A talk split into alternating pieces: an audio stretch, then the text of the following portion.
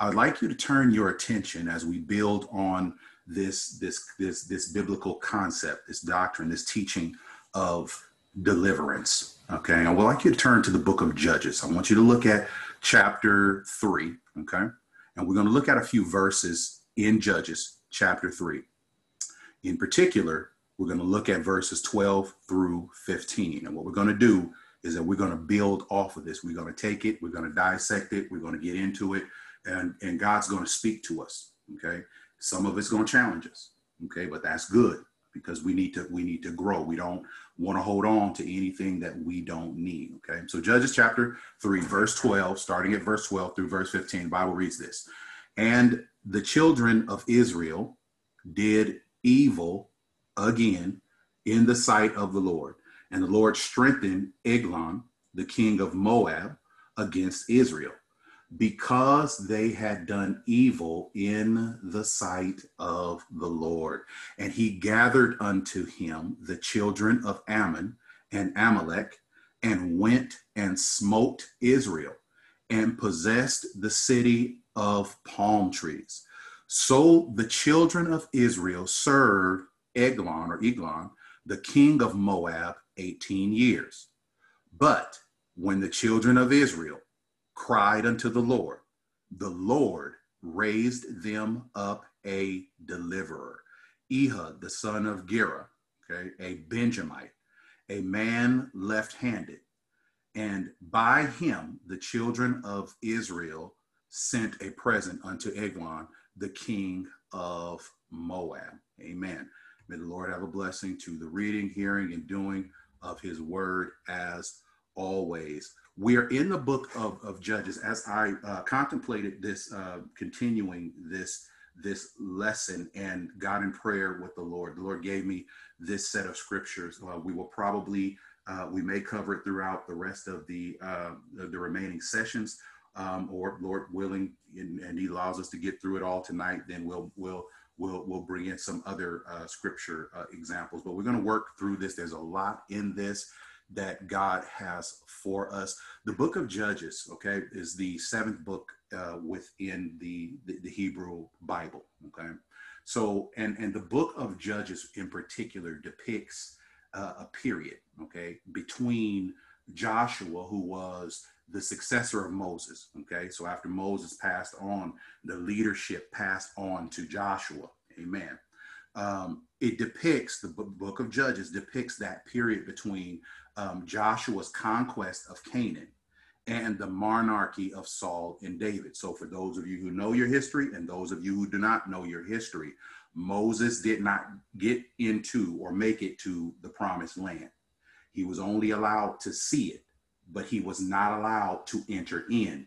Joshua took the children of Israel into the land of Canaan where the conquesting took place okay so Joshua is the is the leader that God raised up um, under which the children of Israel subdued the land of Canaan for the most part okay um, and history would tell you that they didn't they didn't do uh, they didn't do as complete a job as they were supposed to. But for all intents and purposes, under Joshua, they con they uh, conducted the conquest of the land of Canaan. Now, this goes all the way up into the book of Judges, up until we start the monarchy of Saul and David. So up until uh, we get to King Saul and King David, and Judges covers that period. Now, during this period, all right, the people of God did not have a king.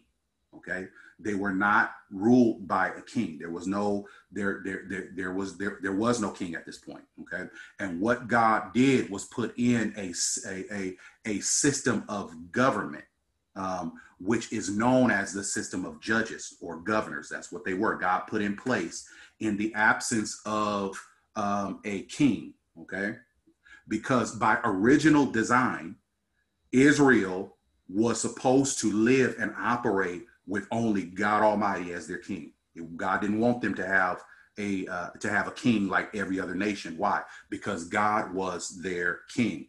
And when you get into the book of uh, Samuel, you you discover um, you know how that went and how the, the kingship and all those other sorts of things began to come into play. But originally, That is not what God wanted for them. So, what God did was He knew that they were going to need a system of management and or government and what he put in was a system of the judges or these governors okay?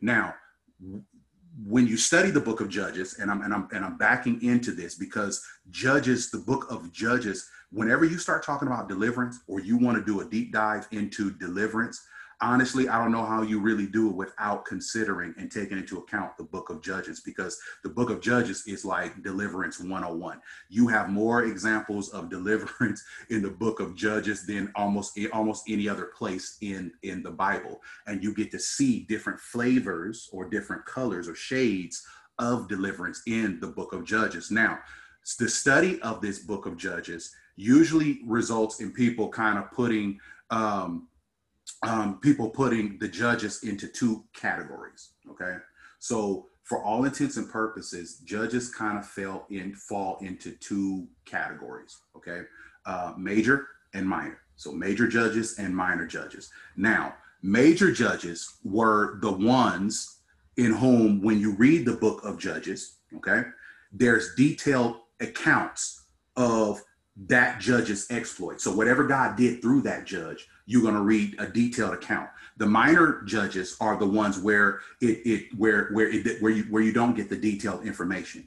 You get you you you get enlightened to the truth that this was a judge or to the knowledge that this was a judge and under this judge the people were under uh, you know, uh, this judge, God used this judge to lead the people or to govern the people. So those who, where the Bible doesn't really do a deep dive, into their exploits or just what all God did through that judge, those are considered minor judges. So they're not major and minor in the sense that one is more important than the other. No, it just means that we have one for one judge, we have more information than we have for another one. Now, the book of Judges itself, all right, tends to follow a pattern.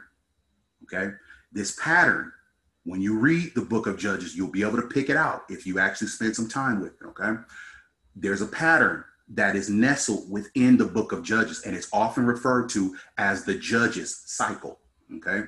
There is a cycle that constantly wash, rinses, and repeats within the book of Judges. And what that cycle is, is sin, repentance, and salvation.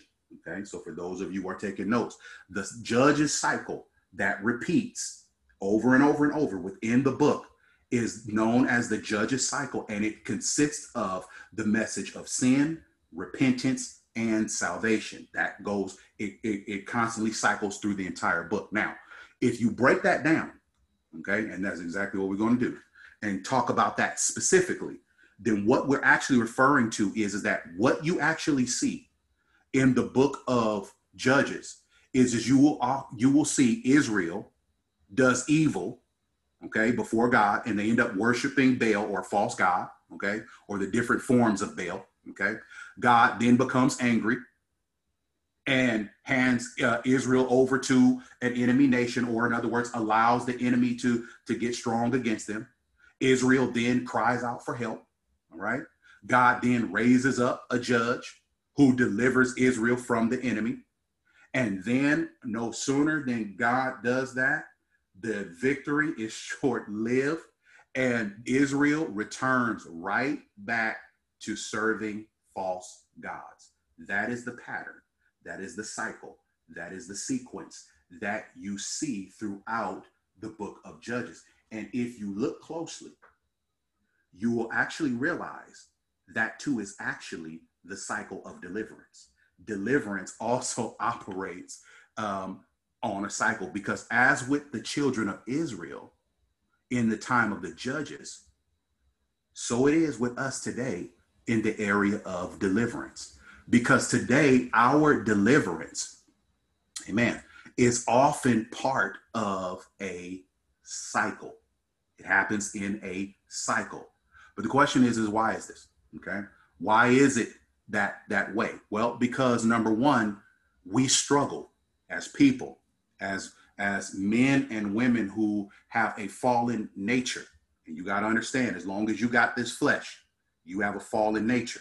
And as long as you have a fallen nature, that nature is going to have tendencies or desires to do things that are contrary to God.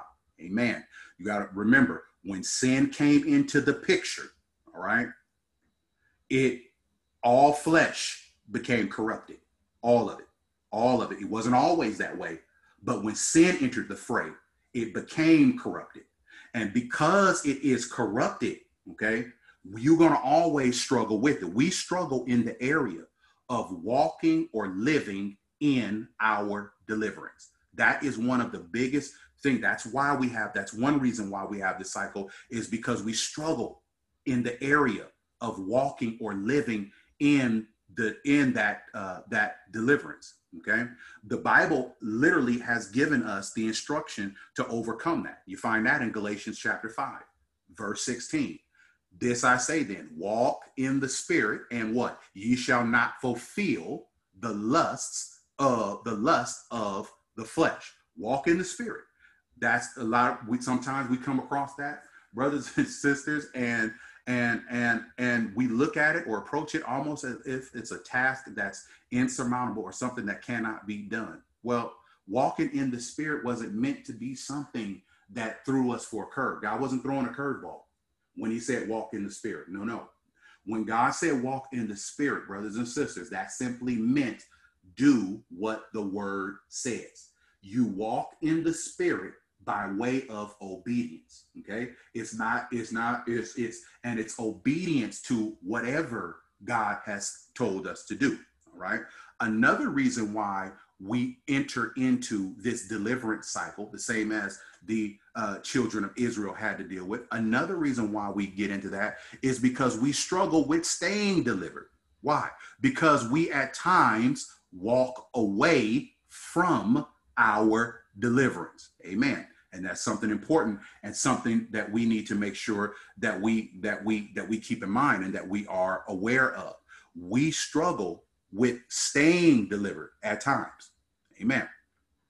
Simply because we at times walk away from our deliverance. How do we do that? Look at James chapter 1. I want you to look at verse number 12.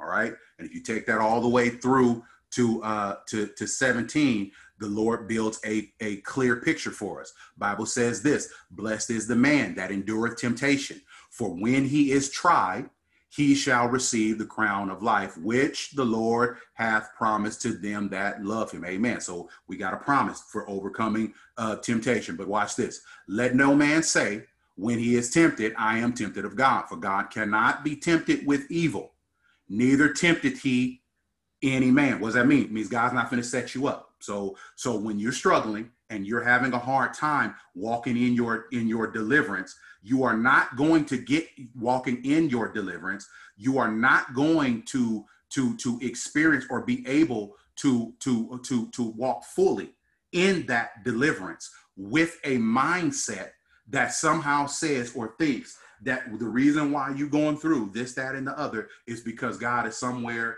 just setting you up brothers and sisters we're not that important God does not have to take time and he don't sit up somewhere contemplating how he is going to make life difficult for you. No, sin is going to make life difficult for you on its own. Why? Because the wages of sin is still death.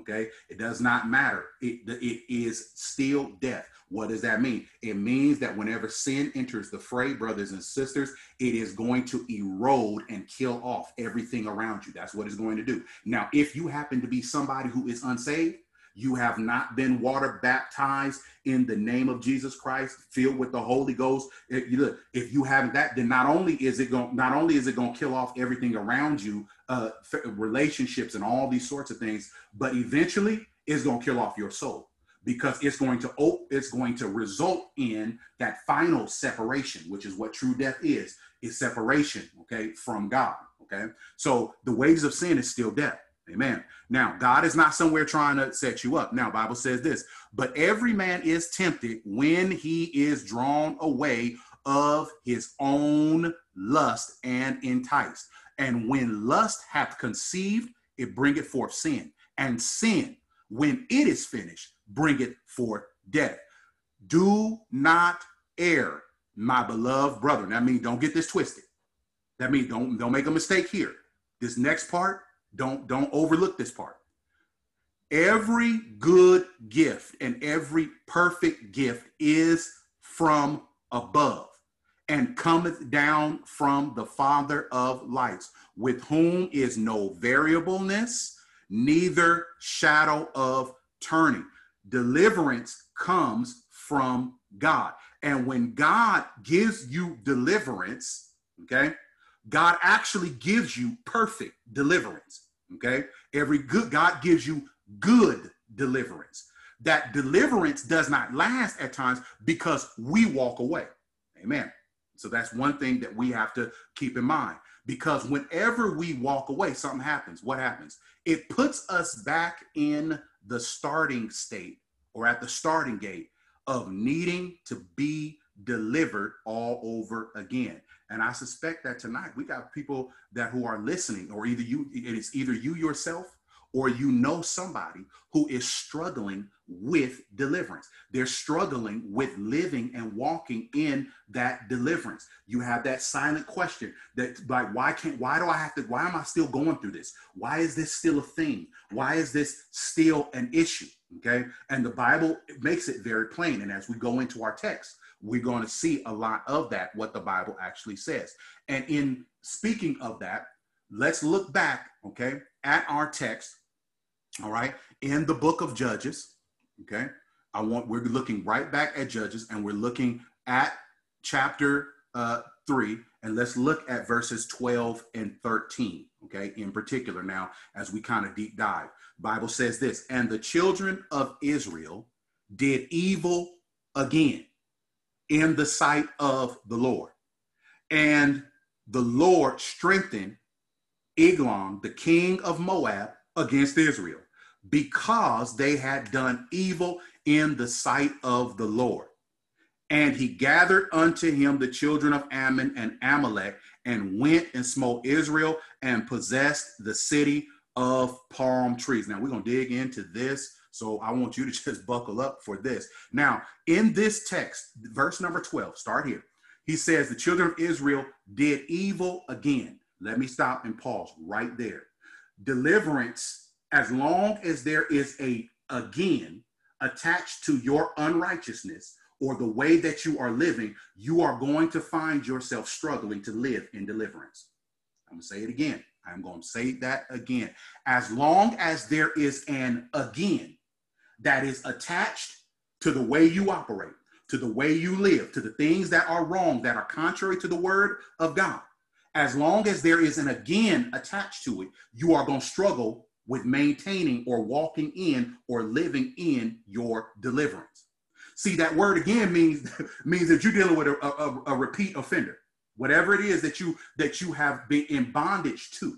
Okay, what this means is when he says evil again, we're saying that they were doing whatever the they were walking contrary to the word of God over and over again. It was a repetition. They were repeating this thing. And many times we run aground or run into problems with our deliverance and cannot figure out why it is we going back into seemingly into bondage and we don't and we never really put together it is because we have grown lax on what God told us to do okay or negligent in what God told us to do, or just downright disobedient to what God told us to do. And now the we, the evil that we did, we're doing it again. The stuff that was wrong, the things that are wrong, we're doing it again. The children of Israel, Bible says, did evil again in the sight of the Lord. Now, a couple things for you to know. Let's talk about let's let's let's deal with this. Now, Eglon is the king of Moab. Okay, now, the Moabites are not one, okay, of the people who, in, who inhabited the land of Canaan. They were not, okay? The Moabites were not the were not a one of the groups of people who actually lived in the land of Canaan. No, no, no, no, no. Okay. Um, but the Moab's territory was that of what is known as the Transjordan. Now, what is the Transjordan? That just means that it's the region east of the River Jordan. Okay, that's where they actually inhabited. So they weren't in the land of Canaan. They were in that east region um, of the river, um, um, of that eastern region, region of the River Jordan. Now, Israel had a problem. Now, though they weren't one of the enemies that lived in Canaan, they were one of those groups of enemies or those groups of people that they constantly had problems with throughout their journey. And you see that in Numbers chapter 20, uh, chapter uh, 22, all, right, all the way through uh, through 25. You you you you you'll see that. You'll learn about um, you know about the Moabites. Now the Moabites were related to Israel to the Israelites through Lot. So they were the kids of so they were the descendants of, of Lot, which was Abraham's nephew. Okay. And e and and and and and, and evidently this Eglon, this king, had some sort of coalition going on with the Ammonites and the Amalekites. Now, the Ammonites and the Amalekites, just like Moab, they weren't descend, they, they, they, they weren't so much uh, inhabitants of Canaan, but they were also from that Transjordan, so that east region of the Jordan River. And while Amalek um, was linked to, to, to Edom, and you read about this in Genesis uh, 36 and 16, the Amalekites were semi-nomadic, okay? And so they just kind of dwelled wherever. Now, the Bible says this, okay? Eglon, the king of Moab, okay, that the Lord strengthened Eglon, the king of Moab, against Israel because they had done evil in the sight of the Lord. Let's dig into that. Now, I want you to notice the Bible says that they did evil. The word evil here in our text, okay, refers to behavior, okay? In specific, um, um, to be specific, it re- essentially means that morally objectionable behavior. In essence, it means wrongdoing. Okay. It means you are doing the wrong thing. So when the Bible says, and the children of Israel did evil again, what that meant was was that more they what, what that meant was was that they were engaged in wrongdoing which covered the entire spectrum from from fornication to anything else that you can think of it's all encompassed in that word evil because what it actually means in essence is wrongdoing. And it and it refers brothers and sisters to wrongdoing in all of its flavors. Doesn't matter how it appears. If it's wrong it's covered in that word evil okay? If it's if it's if it's if it's anti-god it's covered under that word evil. That's what it means. They did evil okay again in the sight of the lord now look at that word sight. Notice he said they did that in the sight of the Lord. Now, first glance, you think, okay, well, okay, they just did it to where God could see it, but it's actually stronger than that. Okay. It's actually stronger than that. And in fact, before I get there, let me go ahead and say this about evil. Okay. They were operating in evil or wrongdoing. But if you look at Micah 6 and 8, God breaks down what it is that you and I are supposed to be doing and what it is that they were supposed to be doing. The Bible says this He hath showed thee, O man, what is good, and what doth the Lord require of thee, but to do justly and to love mercy and to walk humbly with thy God. If you are going to walk in deliverance, if you want deliverance to last, if you want deliverance to not be something that's a flash in the plant pan, that's that's that's here today, gone gone tomorrow, brothers and sisters, you're gonna have to comply with what God has told you to do. I'm going to have to come into alignment or into obedience to what God has spoken. Amen. It, in essence, it, it really goes back to the to the to, to the saying that guess what? God don't bless mess. It, you you can you can you, you can you can come up with all kinds of strange things and and and take it to God trying to get his endorsement. But let me tell you if what you bring it to God is unlike God you guess what? He ain't gonna endorse that. God is not going to bless mess. You cannot maintain deliverance while secretly having a love affair with unrighteousness. It ain't gonna happen. It's not you. You're not gonna have it. You cannot have it. When God delivers you from something, you got to understand it is predicated on you staying with God. Deliverance comes from God, and it can only be maintained by God. And the only way God will maintain the deliverance that He has given you, or in other words, cause it to last, cause it to endure, is by you being in compliance with His word. God wants you to be obedient, wants me to be obedient. He hath showed thee, Micah 6 and 8. Oh man, what is good and what doth the Lord require of thee but to do justly and to love mercy and to walk humbly what they with thy God. You know what that means? It simply means this all that God is asking you and I to do, who he has delivered from all kinds of situations, all kinds of circumstances. The only thing he is now asking you to do with that deliverance is do the right thing. That literally is what Micah 6 and 8 is telling you. God is telling you and he's telling me, do the right thing. And some of us struggle with our deliverance because we just won't do the right thing.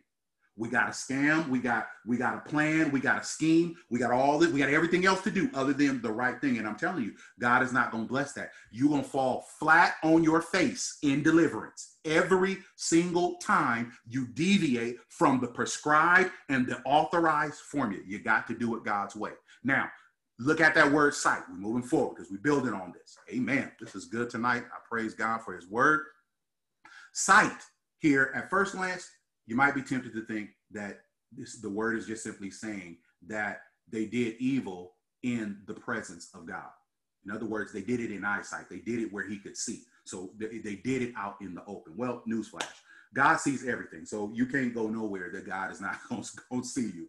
God, God, God, God, God, no matter where you go, no matter what you come up with you, uh, you listen you can be all up in the bushes somewhere and the lights turned off and thinking you're getting away with something. God see you in them bushes and what you're doing. So you might as well just come right on out and be honest with god and let god heal you and deliver you and you walk in it rather than waste your time trying to get away what you're really not getting ready to get away with. God sees absolutely everything. There is no getting away from the eyes or the gaze of God Almighty. Now, brothers and sisters, with that truth, that then brings us to the fact that the word sight in our text is a little bit stronger. Okay, so God ain't in the habit of just using words just for his help. No, when God Bible says that they did evil in the sight of the Lord, that word sight means estimation. Okay, so it means estimation in the sense of you taking inventory of something, not just you looking at something, but you actually examining that thing. That's what that means. When he says in his sight, it's saying that they did evil according to not what he saw, but according to what he examined.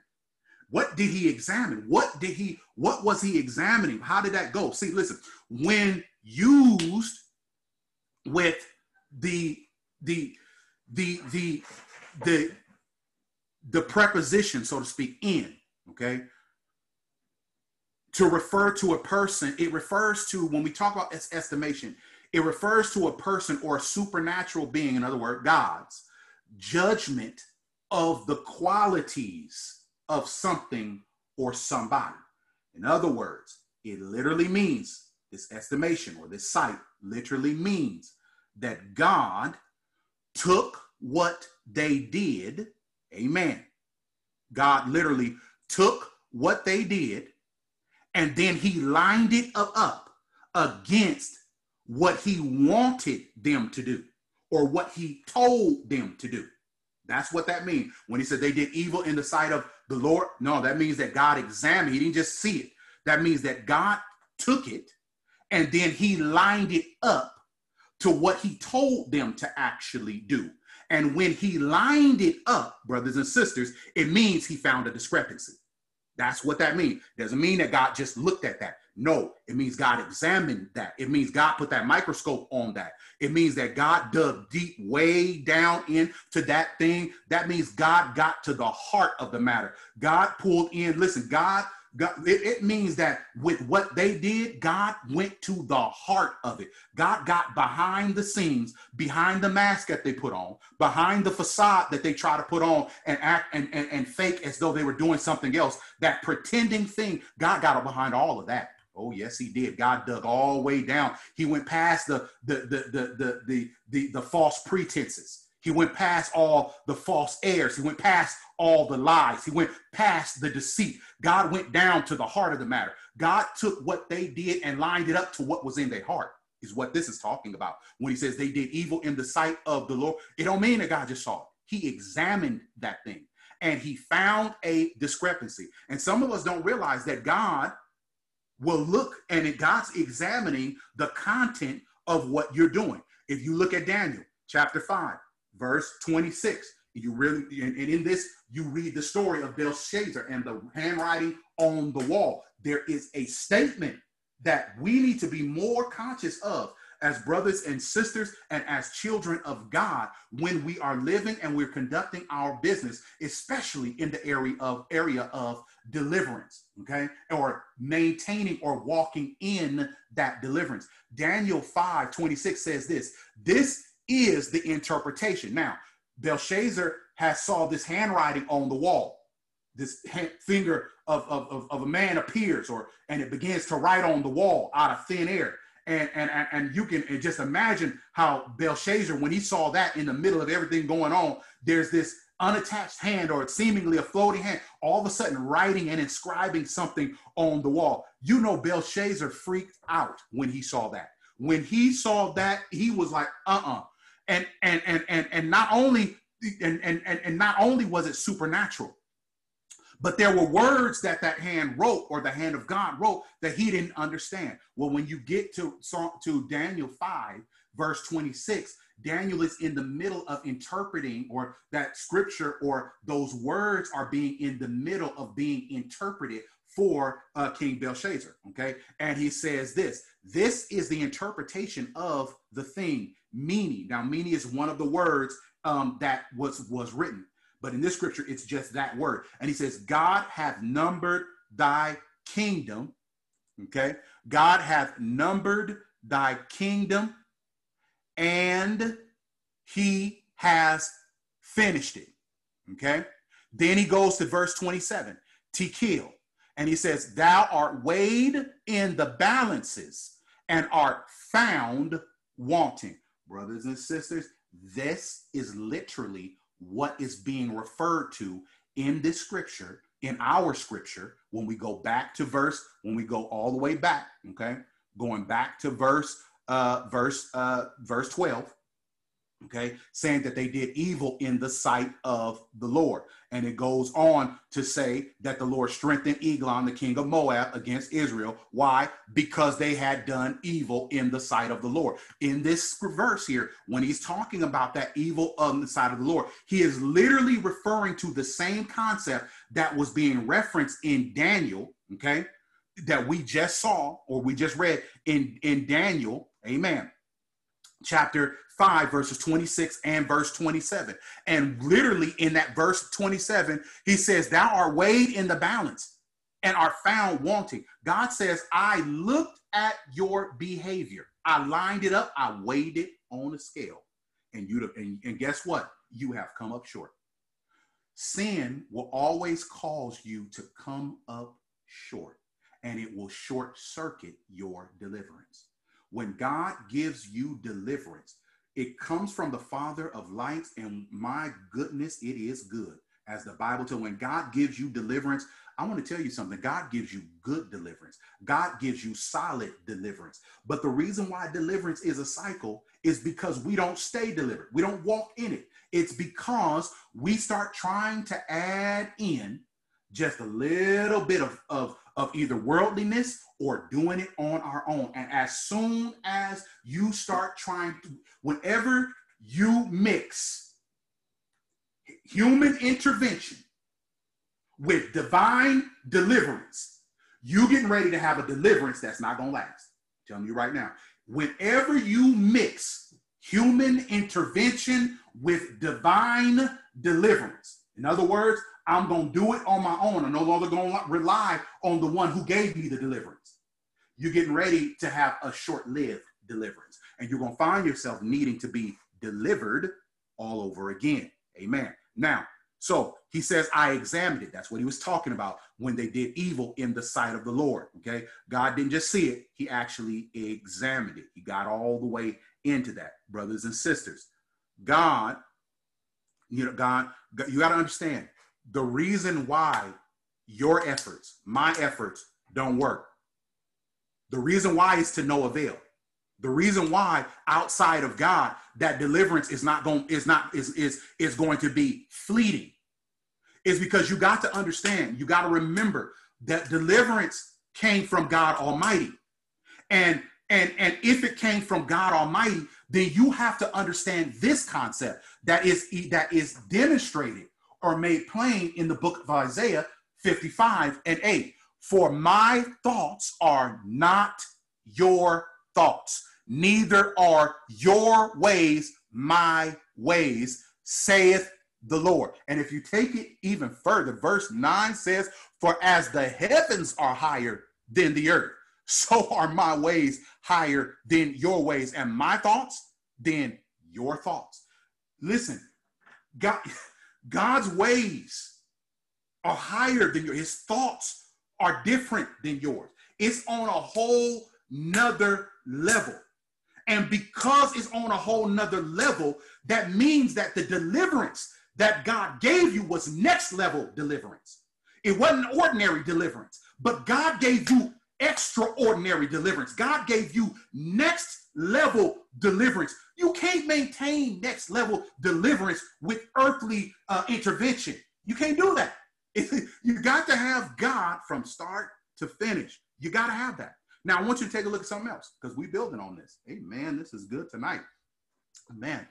So the Bible says they because that God strengthened, all right, the hand, all right, or strengthened Eglon or Eglon, the king of Moab, against against Israel. Now, that word strengthen, because we're gonna look into this. We're gonna look into this. And let me read a little bit further, because to another word I want to get to. Chat verse 13 says, and he gathered unto them the children of Ammon and Amalek, okay, and went and smote Israel, okay, and possessed the city of palm trees. And we're going to dig into all of this, okay? But now let's back up, okay? He strengthened Eglon. Now, the word strengthen here in our text, okay? It means to make stronger, but it also means something else. It means to cause to prevail, okay? Or it also means to let something grow strong. Now, I want you to just keep that in mind because we're going we're going to really tie this into deliverance, okay? It means to make strong or stronger. It means to prevail or it means to let something grow strong, okay? When the children of Israel sinned or began to walk in wickedness. Now, I want you to understand, they had just been delivered. God had already sent a prior judge to to uh, the judge that our text is talking about when we get there.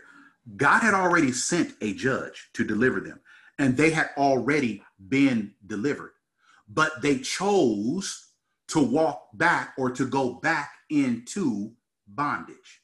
Okay, and they did this by doing evil everything that was wrong or any and everything it's not one specific thing that word evil covers the whole spectrum. Remember that, okay?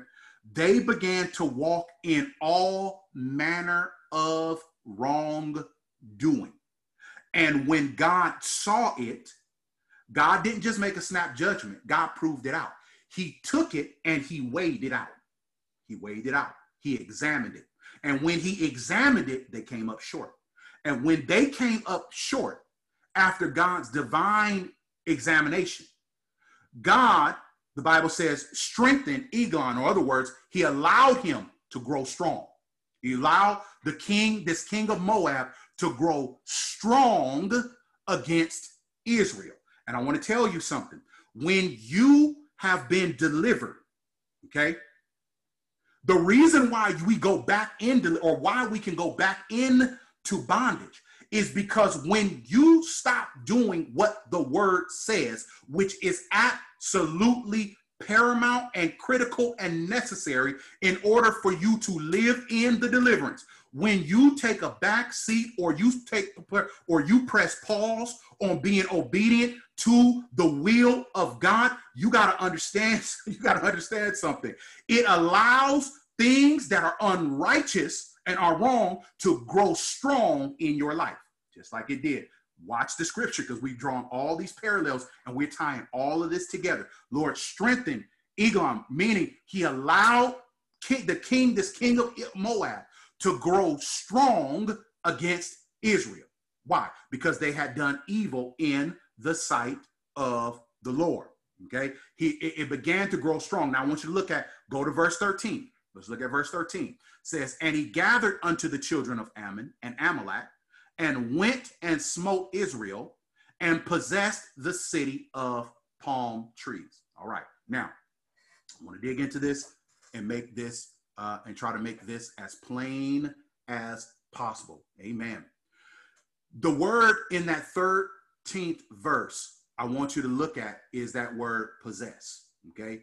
So now, after God allowed this Moabite king to get strong, okay, stronger than Israel or strong against Israel, strong enough to enslave Israel is what happened, okay? And that's what bondage and addiction does.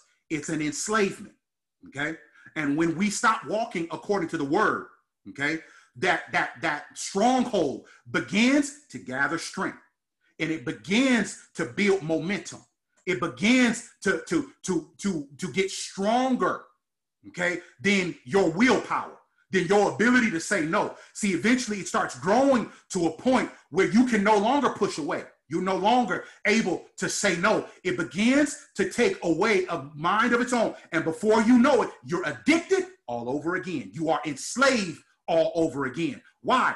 Because you disconnected yourself from the power source that kept you independent or kept you delivered from the power of that thing that had you in bondage. Now, this word possess here, it means to have ownership, okay, or possession of something, okay, not just the, the immediate thing, but it includes the future endowments by claim of right. So, in other words, not only that means to this word possess means not just owning something outright, not just owning a thing or having a thing outright, but everything associated with that thing coming down the pipe, it owns that too.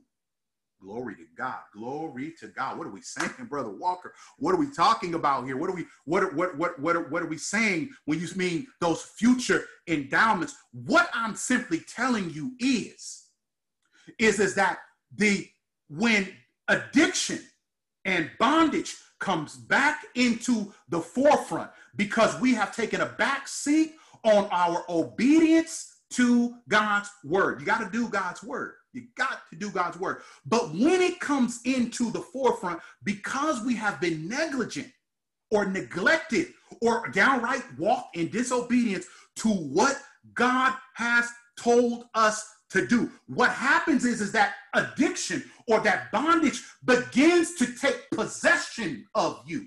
And not only does it take possession of you or take you as you, you currently are, but it warps your mind and everything else so that it lays, it lays claim not just to where you are right now, but it lays claim to your future. That's what it means. That's what he's talking about that is what he's talking about. So it doesn't just take you and bind you up and lock you down, but it removes your future. It removes all of that. It makes it so that you have a future that don't look so bright. That don't look like you, you know, you, you look like you don't have nothing good to look look forward to because that's what bondage or enslavement does. It, it, it, robs you of your freedom for right here and now, but it also robs you of your future of what you could have. Amen. Amen. Now, notice that the word says here in our text, glory to God. Notice that in our text, the Bible says that this after Moab gained strength, all right? And verse 13, he gathered unto him the children of Ammon and Amalek, okay? Other people that had a twisted agenda or who were enemies or adversaries of the children of God. Amen. Watch, watch it, watch how this goes, watch how, how it goes. Because when the devil tries to bring you back under bondage. Listen the devil tries to make it so that when he in when you are under bondage this time it's going to be stronger than it was before. It's going he's going to do everything he can to make it harder and all but impossible for you to get out or you to be delivered next go around. That's what he's going to do. He's going to do and follow the same pattern that Eglon did with the children of Israel. What did he do? He went and got Ammon, the children of Ammon, and Amalek. In other words, he doubled down on the bondage.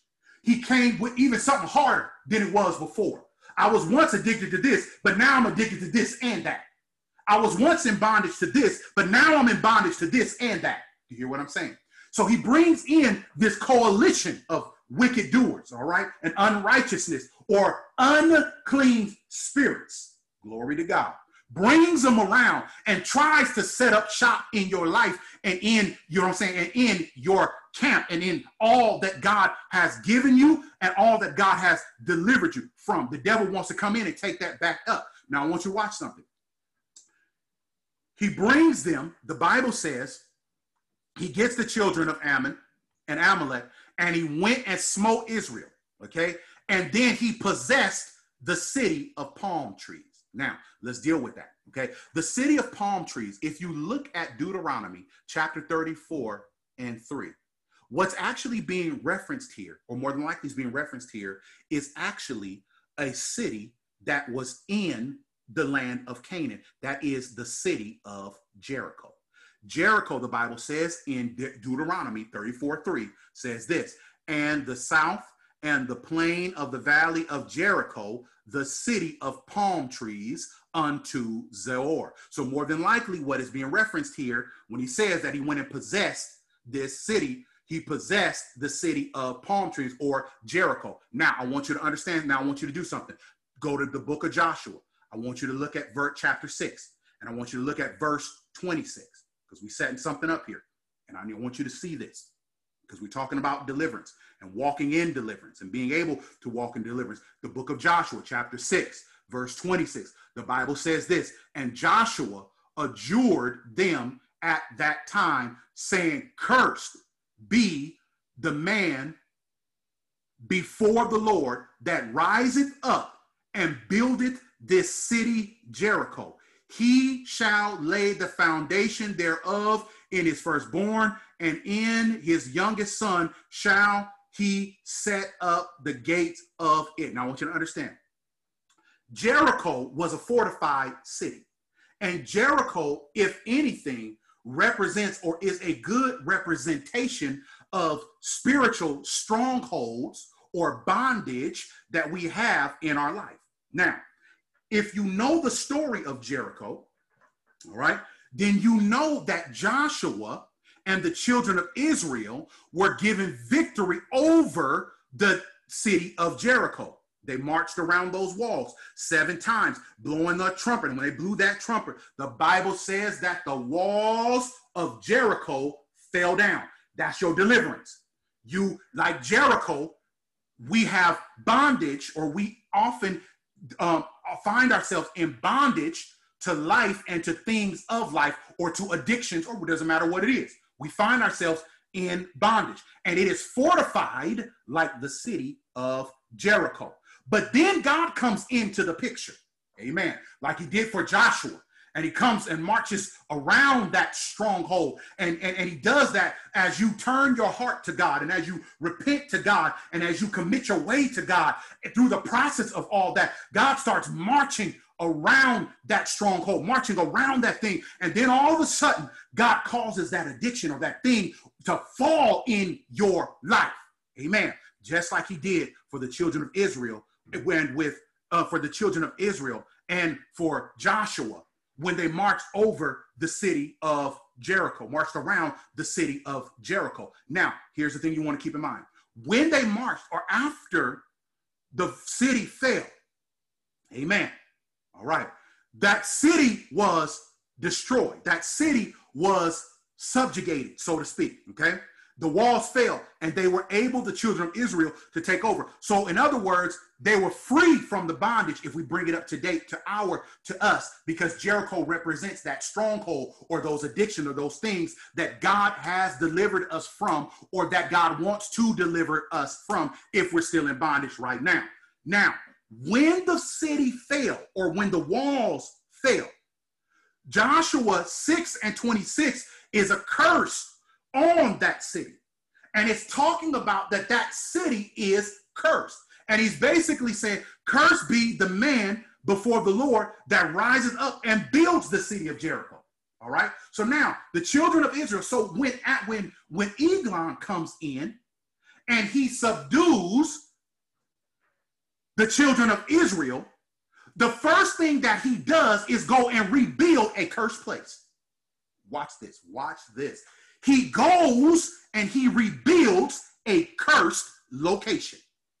He goes and rebuilds a thing that God has absolutely no pleasure in. Bible says, and he gathered unto him the children of Ammon and Amalek and went and smote Israel and possessed the city of palm trees.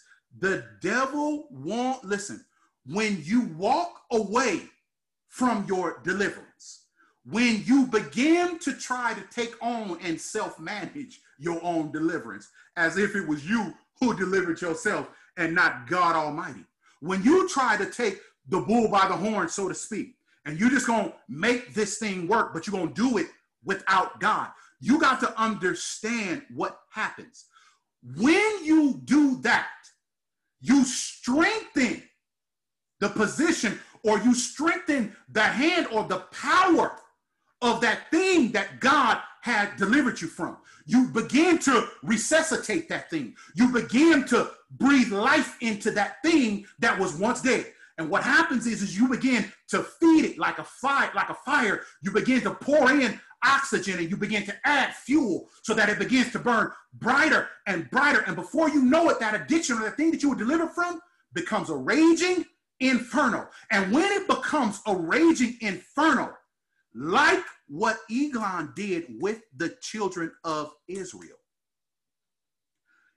he re- it rebuilds a stronghold or it rebuilds a stronghold in the area of those things in your life that are not pleasing to God. Eglon went and rebuilt a cursed place. And that is actually what happens when we walk away from our deliverance and begin to walk in disobedience. The things that God delivered us from are cursed things. And when you walk away from it, you are in essence rebuilding or allowing the enemy to rebuild a cursed city or a cursed stronghold. Amen. Amen. Amen.